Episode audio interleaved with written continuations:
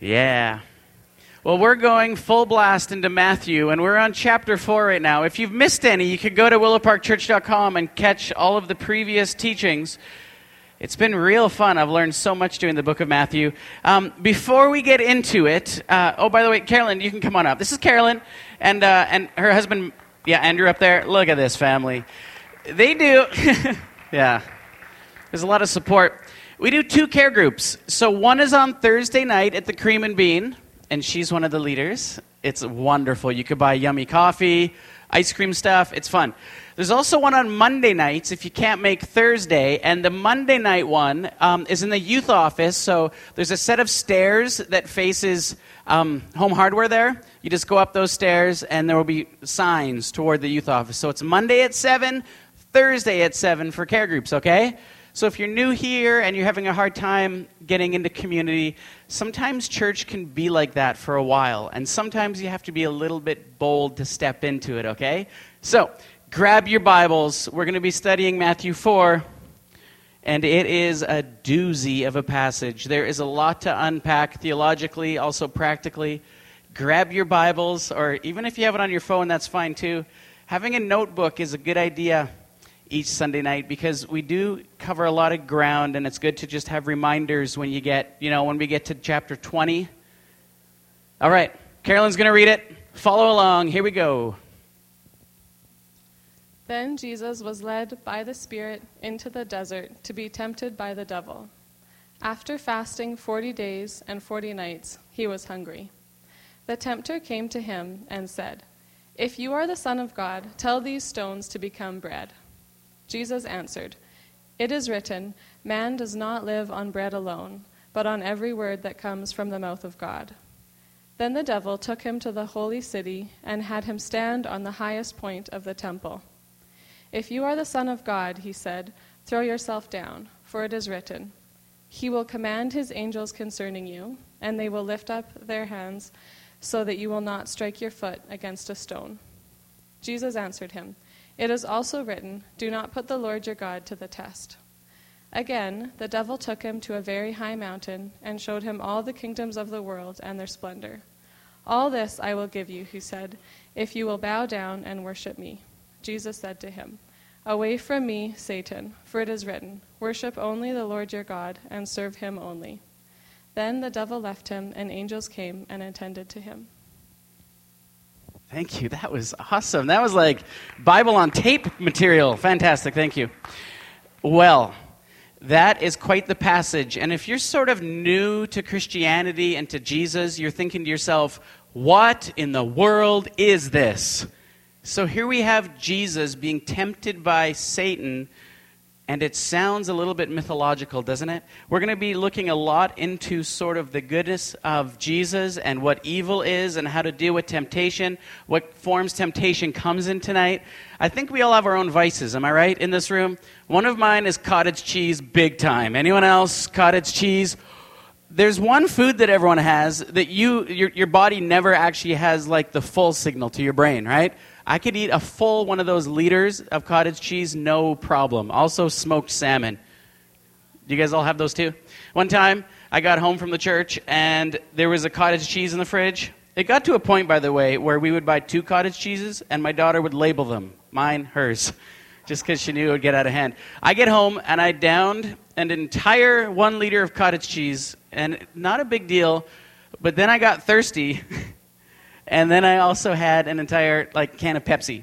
And then I laid on the couch and it seriously I felt like I was dying. Like I was there was this time where I thought I might have to call the ambulance here. And Melissa gets home and is laughing at me and, and mocking me and asks me what happened and i explained to her so this is what she did is she took some cottage cheese and she put it into a bowl and then poured pepsi on it this concoction frothed and bubbled like you wouldn't believe this is what was happening inside of my body Cottage cheese, oh my goodness, one of my vices. But do you ever feel like you've had something in your life that you've been dealing with for so long?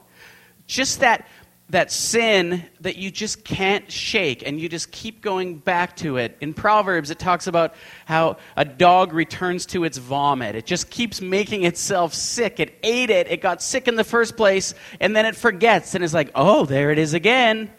And it keeps repeating itself in this horrible, disgusting trend. I think we've all have those kind of things, and we live in a society, I think, that doesn't really help. Am I right? I remember 15 years ago, I had one of the first phones that was connected to the internet, and it was awesome because I could check hockey scores. It basically had a few sites. So there was sports, and you could go, and it was kind of like text, and you could read the score. Um, and there was a few things like that. There was weather, and that was really helpful. But then all of a sudden, Rogers came out with the first time they decided they'd make some money off this, and they had porn on cell phones. And I thought to myself, this is outrageous. And I wrote a long letter to Rogers. And a lot of people did. There was outrage thinking that teenagers can have access to pornography on their phones, so then that would mean in their bedrooms. This means, I remember reading one of the letters to the editor, this means that child predators can actually have this in their car at playgrounds. And the world just went nuts. Rogers actually wrote me a letter and said, we're very sorry. We will not be putting this on our site. And I was like, Oh, thank you. We just solved all the problems of the world until the next year when the iPhone came out. And all bets were off. And now the greatest fear of this, this content on our phones is right there for the whole world. This is temptation. This is like locking an alcoholic in a bar at night and saying, It's going to be fine, see you in the morning. The whole world is now having to deal with this. Further, we live in a society where we're so driven by identity and image, and with social media, I'll tell you what, the pressure is constant, and, and the temptation on each one of us to look away and to appear right at all times is immense. And this is just the tip of the iceberg for temptation. We live in Kelowna, am I right? And there's a lot of lowered Honda Civics. There's a lot of fancy cars around here. If you walk around in the summer, you think to yourself, why am I the only poor person in this town? This is a town of incredible temptation. And it's nothing new, though. We can't stand here and say, you know what? Woe is us. We have more temptation than any culture in the world ever. I don't think that that's true. Every culture had its own unique set of temptations, but it's how we deal with these temptations that will actually determine the rest of our lives. When I say the name Bill Cosby, what's the first thing that comes to your mind? Bill Cosby. If I would have said that five years ago, you would have all said, ah, oh, a lot of smiles, funniest guy, wholesome, but his entire reputation has been tarnished by the fact that he dealt with temptation poorly. I got a confession to make we nearly booked Bill Cosby for Rush. yeah, I'm not kidding. Right before everything came out about him, I was thinking, we need a really wholesome comedian. Let's book Bill Cosby, and almost did. It was the same year that everything came out. Praise the Lord. Imagine that being on the Rush forums, going out to different towns. Woo! Thank you, Lord. Now, what is the first thing that comes to your mind when you hear the name Billy Graham? If you're under 30, you're probably like, what? Is that some sort of a cracker? But if you're over 30, you're thinking, oh, Billy Graham. This was a man.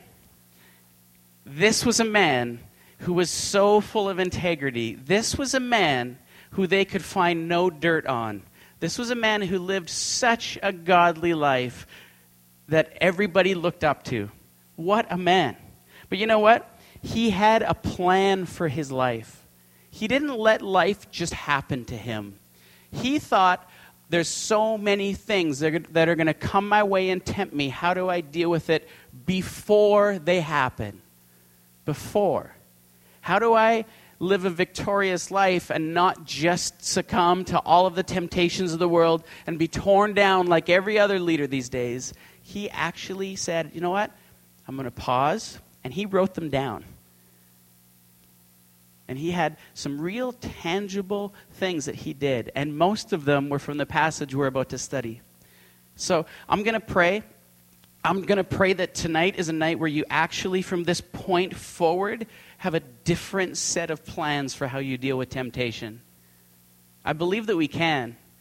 And I believe that, that we, are, we are victorious. Am I right? As Christians, don't you think we have everything we need to be victorious? We are not like the world that's tossed back and forth. We are not. Bad things will happen to us, but we will not be the victims of those things. Let's pause, let's pray, let's ask the Spirit, like we always do, to just fill us so that we can understand what the Scriptures say. I can't explain it to you, it's only the Spirit that can.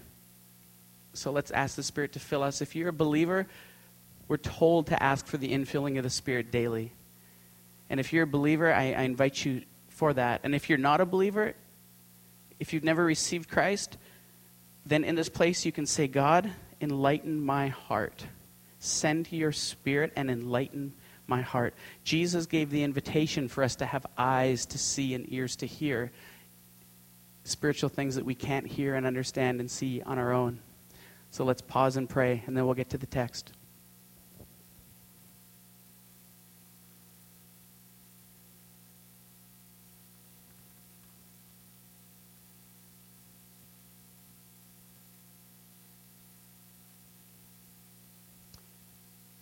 Jesus, I pray that you'd fill us with your spirit, God. I pray that, that you'd fill me with your spirit. Father, you say that the gift of, of prophecy, when preached, is interpreted by your spirit for each individual, and I pray that that would be the reality tonight. Jesus, you love every person in this place, God. You designed us all uniquely. We're your children. God, and you desire victory for us, God. Thank you, Father. Amen. I want you to think about the friends that you've known or had that have fallen away from the faith, that have decided that they're no longer going to trust Jesus. And I want you to think about when it was in their lives that that happened. I've been at this church for 20 years now, and I've seen many people get fired up for Jesus like you would not believe. But by far, I'd say 90% at least, the most common time people fall away is right after returning from Bible college or YWAM or a missions trip or summer camp or rush. It's, it's right when they return. It's right as we come back from that time. Because the reality is, is that after every mountaintop experience, there, there always comes a valley. And Jesus models this. Jesus just got baptized in this text. He gets baptized, the Holy Spirit descends on him. This is like a mountaintop experience. The Father speaks and says, This is my Son. I'm well pleased with him. Imagine. And then what happens next? Matthew 4, verse 1. Then Jesus was led by the Spirit into the wilderness to be tempted by the devil. Wow. This is, this is nothing that we're used to. Let me explain that I, I actually think that, that the valley is far more important than the mountaintop. The valley is where all the life is. The valley is where the fruit is born. The valley is where the growth happens. You've all seen mountain ranges, right? We're from BC. We've all seen what a mountain looks like you're going to notice on any mountain, there's a tree line if it's a high enough mountain. And nothing grows above the tree line. It's the way that it is.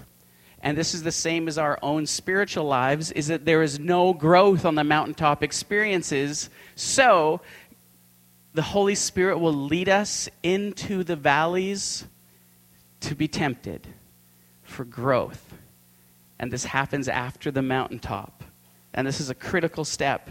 Our English word for tempt fails us because when we hear the word to be tempted, the English word means tempted to do bad things. It's a negative term. But the Greek term for tempted is not like that at all. It's, it's peirazo, and it means to test or to train, and it's actually a positive term. It speaks of training up and growing James 1 explains it well with the exact same word consider it pure joy. So Jesus is going to be tempted. James would say, You know what, Jesus? Consider it pure joy. my brothers and sisters, whenever you face trials of many kinds, because you know that the testing, there it is, the peirazo of your faith produces perseverance. Let perseverance finish its work so that you may be mature and complete, not lacking anything. You see, we grow from resistance, right? If we go to the gym and we work out, but we're not lifting anything, it's just easy, we know that we're actually not growing. Resistance creates growth. That's why we work out. God tests us to grow us, and this is critical because He's calling us after those mountaintop experiences to grow, and the Great Commission is to go and make disciples, to save people. This is a big call. Imagine you're drowning and you're in big trouble, and there's a lifeguard on the dock, and the lifeguard says, I'm coming. I've never done this before. I've never gotten in the water, but I studied the book and I kind of know what's happening, you'd be like, no, thank you. You want a lifeguard that has been trained, tested, passed the test to come and try to rescue you. Am I right? So after we go on these mountaintop experiences, we go into the valley and we get tested, and God grows us. And I love this. Oh. Listen to what Jesus says in Matthew 10, he says, I'm sending you out like sheep amongst wolves. Therefore, be as shrewd as snakes and innocent as doves. Hear that? He is saying, you know what? Disciples, you've just had this mountaintop experience. Now you are going to go into incredible danger. You're going into wolves.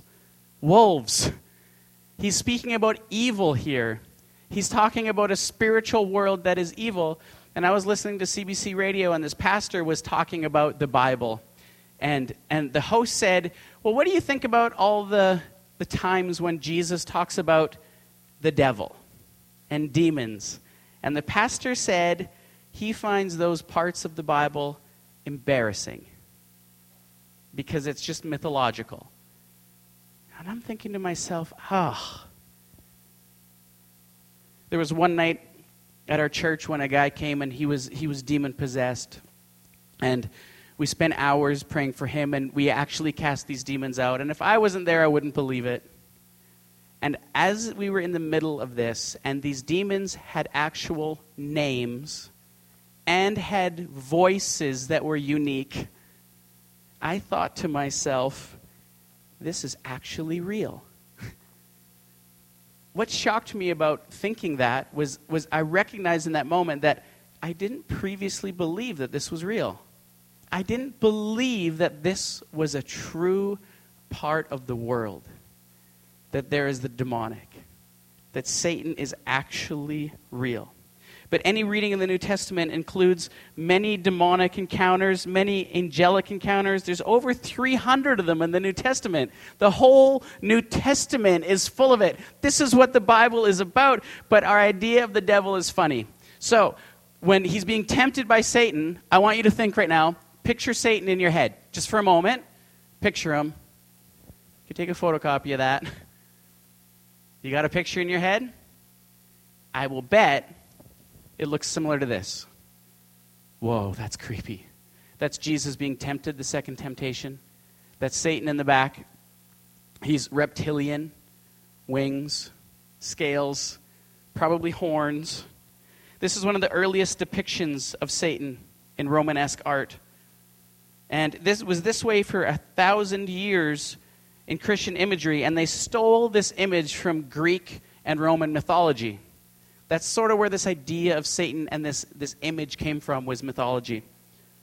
Early Renaissance started and visual realism took hold of our art. And from about 1200 to 1500, this would be a more um, accurate picture of Satan that we would have. Satan was viewed in these, during this time, during the Renaissance, as more of a monk.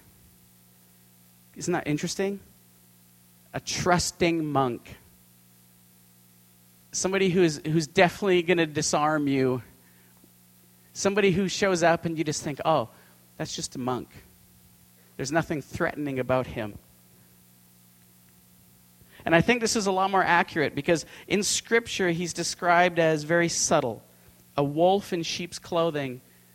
Listen to how Paul describes him. He says, For Satan himself masquerades as an angel of light. it's deception. Light has to do with revealing the truth, and he twists and distorts. And so, in this account, we're going to see a lot of distortion, and we're going to see a lot of distortion in our own thinking. When you think about the times in your life that you have been tempted and succumbed to the temptation, I would imagine that your thinking was distorted and you weren't thinking straight. This is why the effects of alcohol are so damaging in the party scene. This is why Scripture says that it leads to debauchery because it's a distortion. So let's move on to verse 2. After fasting 40 days and 40 nights, he was hungry. This is Jesus. The tempter came to him and said, If you are the Son of God, tell these stones to become bread. Jesus answered, It is written, Man shall not live on bread alone, but on every word that comes from the mouth of God. Now, isn't this interesting? He gets baptized, he gets led out into the desert. He knows why he's there to get tempted, and what does Jesus do? He fasts for 40 days. That's his first inkling is to fast. And fasting is so powerful. It is abstaining from normal things to spend extra time with God.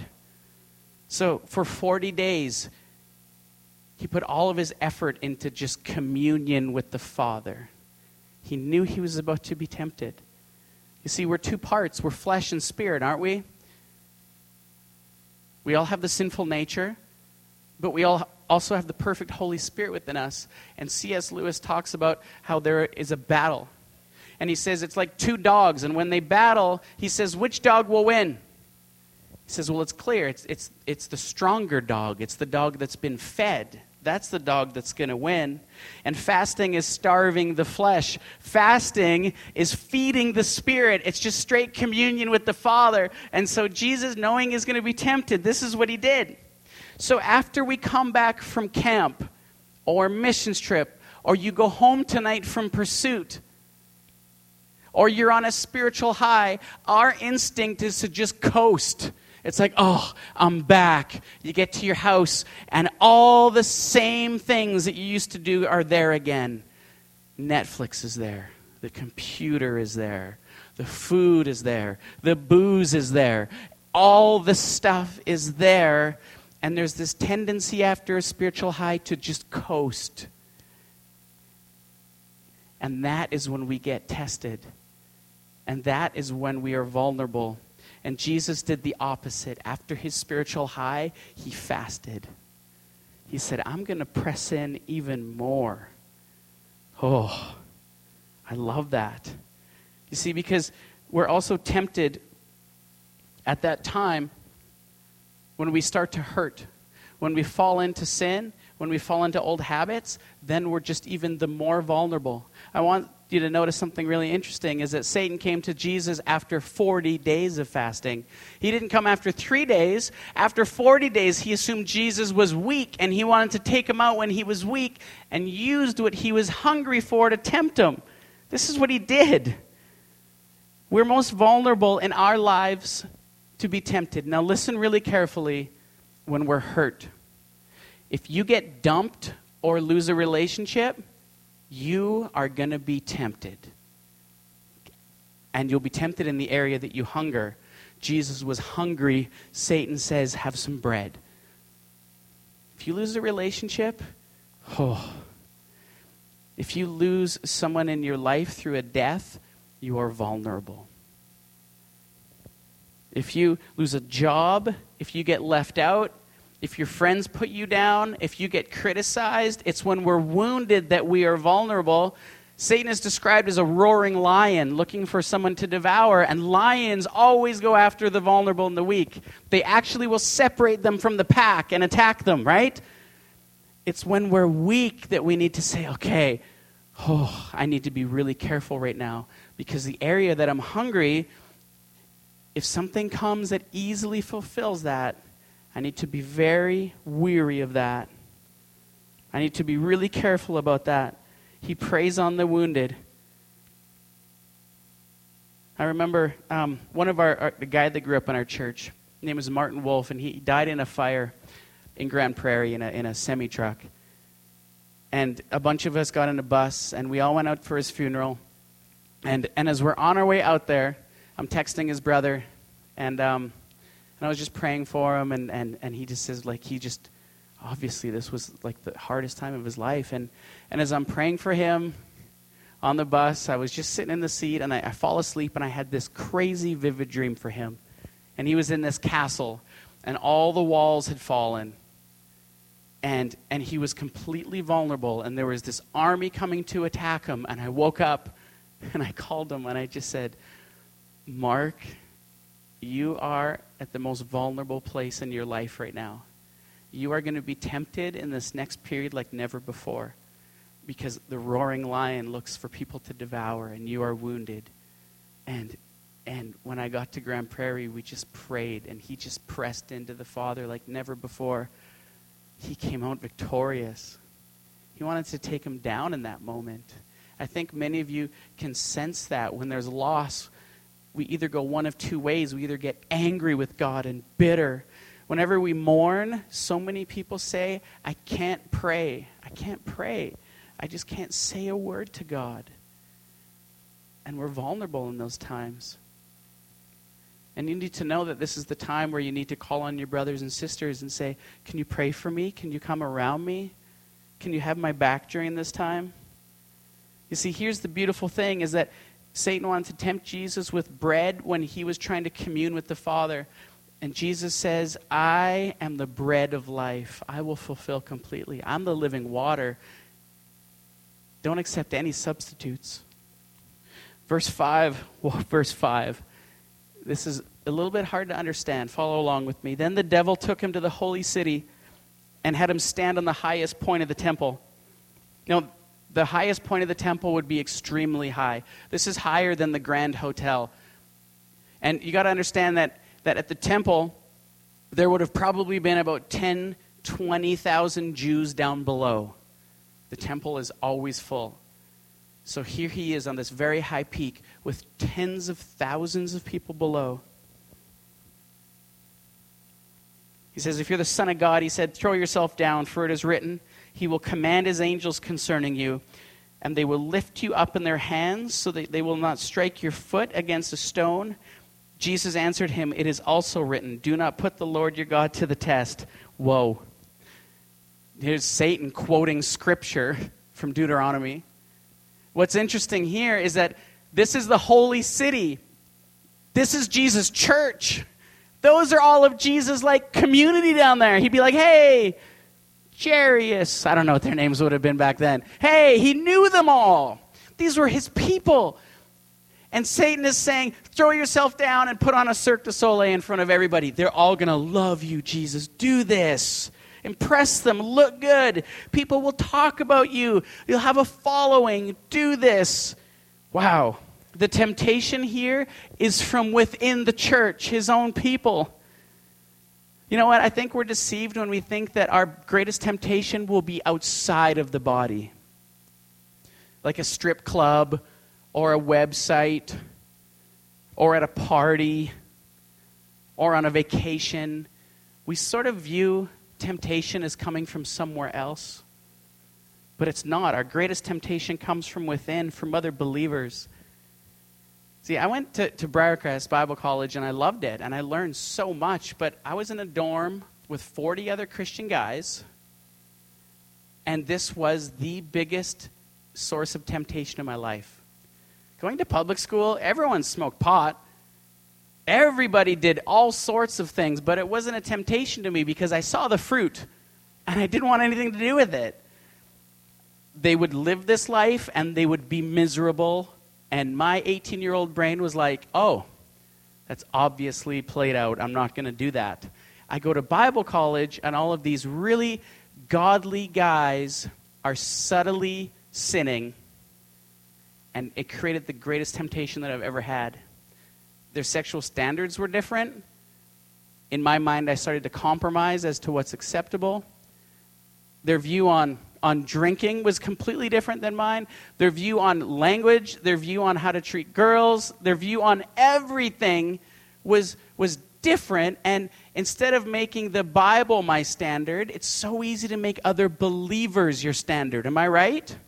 When other people compromise that are believers, it's so much easier to justify your own sin. Wow. And so here's the reality for each one of us is that the greatest temptation for Jesus was the people within his community. And for you, walking in this community, if you have strong friends that start to waver and wander, that is going to be way more damaging to you than other people. And so Jesus was really clear. He was so clear that he was going to make his standard the scriptures and the Father and nobody else. And I think this will be the biggest area of temptation for us. For starters, yeah, obviously it's going to be a big temptation for all of us to want the sinful stuff. But more than anything, it's going to be bigger when it comes from believers or people that you respected and looked up to becoming a pastor originally was really an interesting thing because I'm hanging out with all these other pastors that I assumed were above reproach and had no sin. And suddenly I realize, oh, they're just like everybody. And that's a challenge. Jesus is straight up here. He rebukes Satan and he goes back to the scriptures. I love it. Verse 8 Again, the devil took him to a very high mountain and showed him all the kingdoms of the world and their splendor. All this I will give you, he said, if you will bow down and worship me. Jesus said to him, Away from me, Satan, for it is written, Worship the Lord your God and serve him only. Wow. He showed him all the kingdoms of the world. And you know what was held in each one of these towns? There were different temples to all sorts of different people. The Greeks worshiped, this is Aphrodite right here. Aphrodite was a big one that they worshiped. This is romance and sexuality. This was a huge area of worship for the Greek people. They also worshiped mammon, and you've heard of mammon before. Mammon is wealth, mammon is pleasure. This is what they worshiped. One time we went to a ministry in Los Angeles, and they had this Hummer, like this beautiful raised, lifted Hummer and they're driving it through the streets. And, and I said, What do you guys do with the Hummer? And they said, Oh, we drive the Hummer around. Kids see the Hummer, and they want to know about Jesus. I was like, What? So we're showing them something from this kingdom that is perishing and is it's not the kingdom of God, and we think that this will somehow interest them in Jesus. I don't really see how any of this works. Listen to what Paul says 2 Corinthians 4:18 so we fix our eyes on what is on what is seen but on not on what is seen but what is unseen since what is seen is temporary but what is see, unseen is eternal. This is huge. You see at least the Greeks named it and owned it what they worshiped. I think sometimes we think I'll say I worship Jesus but really in reality it's not what's happening in our heart. There's a real simple test to reveal what we worship. It is what we spend our time on and what we spend our money on. That's what we truly worship. If I spend, spend most of my time on, on anything but Jesus, then I'm actually worshiping that thing above Jesus.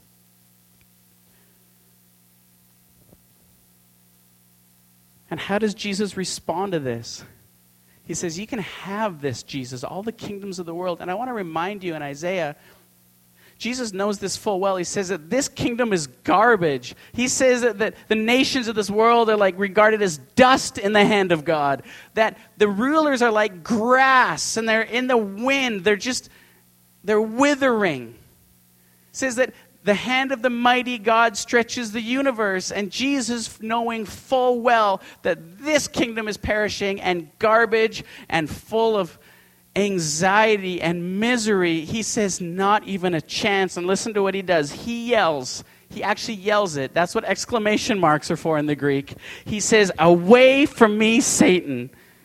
Oh, then the devil left him, and angels came and attended him. Wow. He yelled it. He said, Away from me. He resisted. James 4 7, submit yourself then to God. Resist the devil, and he will flee from you. That is victory. Sometimes it feels like I'm never going to have victory over this temptation. No, no, no. Resist him, he will run. Come near to God, and he will come near to you. See, resist the devil, and he'll flee, but entertain the devil, and he will cling to you. Sometimes we like to play with sin, don't we? I hear it all the time. People come and they say, You know what? i have been dating my girlfriend for six months. How far can I go with her? And I'll be like, Oh, the Bible says to flee from sexual immorality, to actually not try to just like get so close because when we actually commune with it, it'll cling to us, but run the other way. The Bible says to run from people that will that lead you down the road of immorality, to those friends, to flee from them. We have the same questions about drugs. What kind of drugs can I take? How much can I take? Is this drug okay? Is that drug okay? We're called to absolutely run. This is what Romans 8 says For if you live according to the flesh, you will die. But by if the Spirit you put to death the misdeeds of the body, you will live. This is why Jesus resisted, because everything Satan was selling was death. Everything he was selling was, was a fake copy of what Jesus had. He would have been settling for something that would have ended up creating death within him. There was this Puritan named John Owen. I love this guy. This is what he said. He said, Make it your business to mortify the indwelling power of sin. The word mortify means to kill, like, like mortician. Be always at this work. Be killing sin, or it will be killing you. Whoa. You see, the devil made good arguments, and they all sounded good, didn't they? He even used scripture. He said, Look, this is what God says, not what God meant. He even twisted everything that the Bible had to say, but Jesus knew the scriptures and he knew truth so that when the time came, it was actually hidden in his heart and he knew how to respond. He said, Man doesn't live by bread alone, but by every word that comes from the mouth of God. He was quoting Deuteronomy. Satan misquoted Deuteronomy. Jesus knew Deuteronomy and then quoted him back the truth, but it was in him. He knew the scriptures. This is so important. You see, if we don't know the scriptures, we'll be deceived. We will, I promise. A bunch of years ago, this guy came up to me and he said, Hey, guess what? Uh, I thought you should know because you're going to see pictures of me on Facebook. I've been drinking a lot. And I'm like, Okay. He said, I go to parties and I, there's nothing wrong with being drunk. And this was one of our core guys. And I said, Okay, where do you get this? He said, Well, I've been talking to my friends, and it doesn't say anywhere in the Bible. And I was like, What?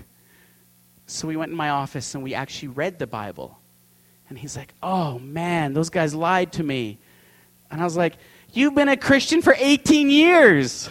Like, wake up. It's right here, and, and you've been led so astray because you just have never been in there. We had a bunch of grade 12 students who all decided that they were going to now sleep with their girlfriends. This was like 15 years ago. And, and I, I, I met with them. The parents were like, This is crazy. I don't know where they get this theology from. They heard a podcast, and this is what the guy said. So we opened the scriptures, and they were just like, Oh, man, we didn't know any of this. You see, the power is the scriptures. And we can become so confused when we're hungry. And when we're tempted and we hunger for something, the reality is is that the greatest temptation will come from that area of hunger and also the greatest area of confusion and misinformation will come to that area. I promise every time. And we will start to justify and this is why when we put on the armor of God, the only offensive weapon is the sword of the Spirit, the Word of God.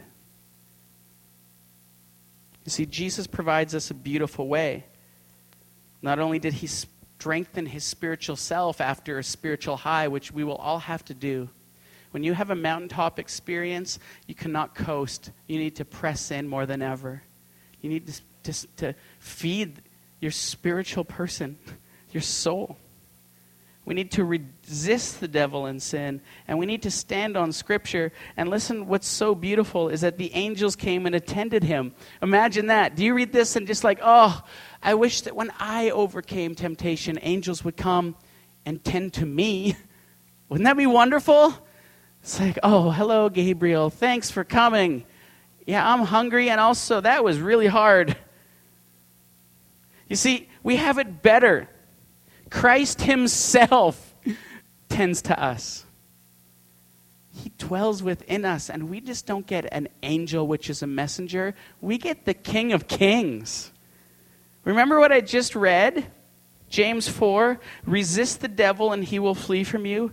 Come near to God, and he will come near to you. It's when we resist and come near to the Father that instead of angels attending to us, the Father does. Oh, come on. Am I right? There's victory. So many things that we have not had any power of for so long, and we just think, this is just my life. I'm just not going to have victory in this. He says, no way. Resist the devil, he will flee from you. We got this. We don't have to live like this anymore. And so we're going we're going to worship right now. We're going to take part in communion. And, and this is what's so beautiful is that in this place, we are just going to say, you know what, Father, I'm, I'm actually going to mortify the sin in me. I'm going to mortify it. That'd be a cool band name. I'm going to mortify that sin in me. I'm going to put it to death. I'm going to resist it. It will flee from me, and you will come and you will attend to me. That's what we're going to do. And there's going to be victory and we need to call it out and we need to know Scripture and it will set us free. I'm going to invite you. We have prayers up here and we have these little prayer lanyards, and, and you know that you can come and, and we would love to just pray with you tonight. There's victory in Jesus. When you get home tonight and you just sense the beauty of, of the Father, and you just think, oh, this feels so wonderful, you know what you need to do? you need to fast. you need to just get with Him. You just need to make him priority because he is going to actually grow you. It's valley time for you so you can produce fruit in life. Let's pray. So, Jesus, God, I thank you that you, you provided a way for us, God. Your word says that you have given us the greatest high priest that can actually understand our temptation because you lived through it, God. You were tempted in every way that we've been tempted. You know it all full well, and you provided a way through it, Father. God, I pray that our lives would look like Billy Graham's life, God that right here and right now we would determine, Father, that we will not succumb to the temptation in our life, God. Jesus, we would actually resist the sin that is killing us, God. God, that we would be people of incredible integrity, God. You say that our names are our most valuable possession, Jesus, our reputation. God, I pray that we would just press into that, God. Jesus, we know that there's freedom from that for each one of us, God. And we also know that there's second chances for each one of us, God. You say that your mercy is new every morning. God, that, that every morning we're new. So, God, in this place, we want to come near to you, God, and, and we, we trust that you're going to come near to us and attend to us this evening, God. God, as we take part in communion and we, we put to death the sin in our lives, God, I ask that you would come and attend to each one in this place. I pray that your spirit would fall heavy upon us tonight, God.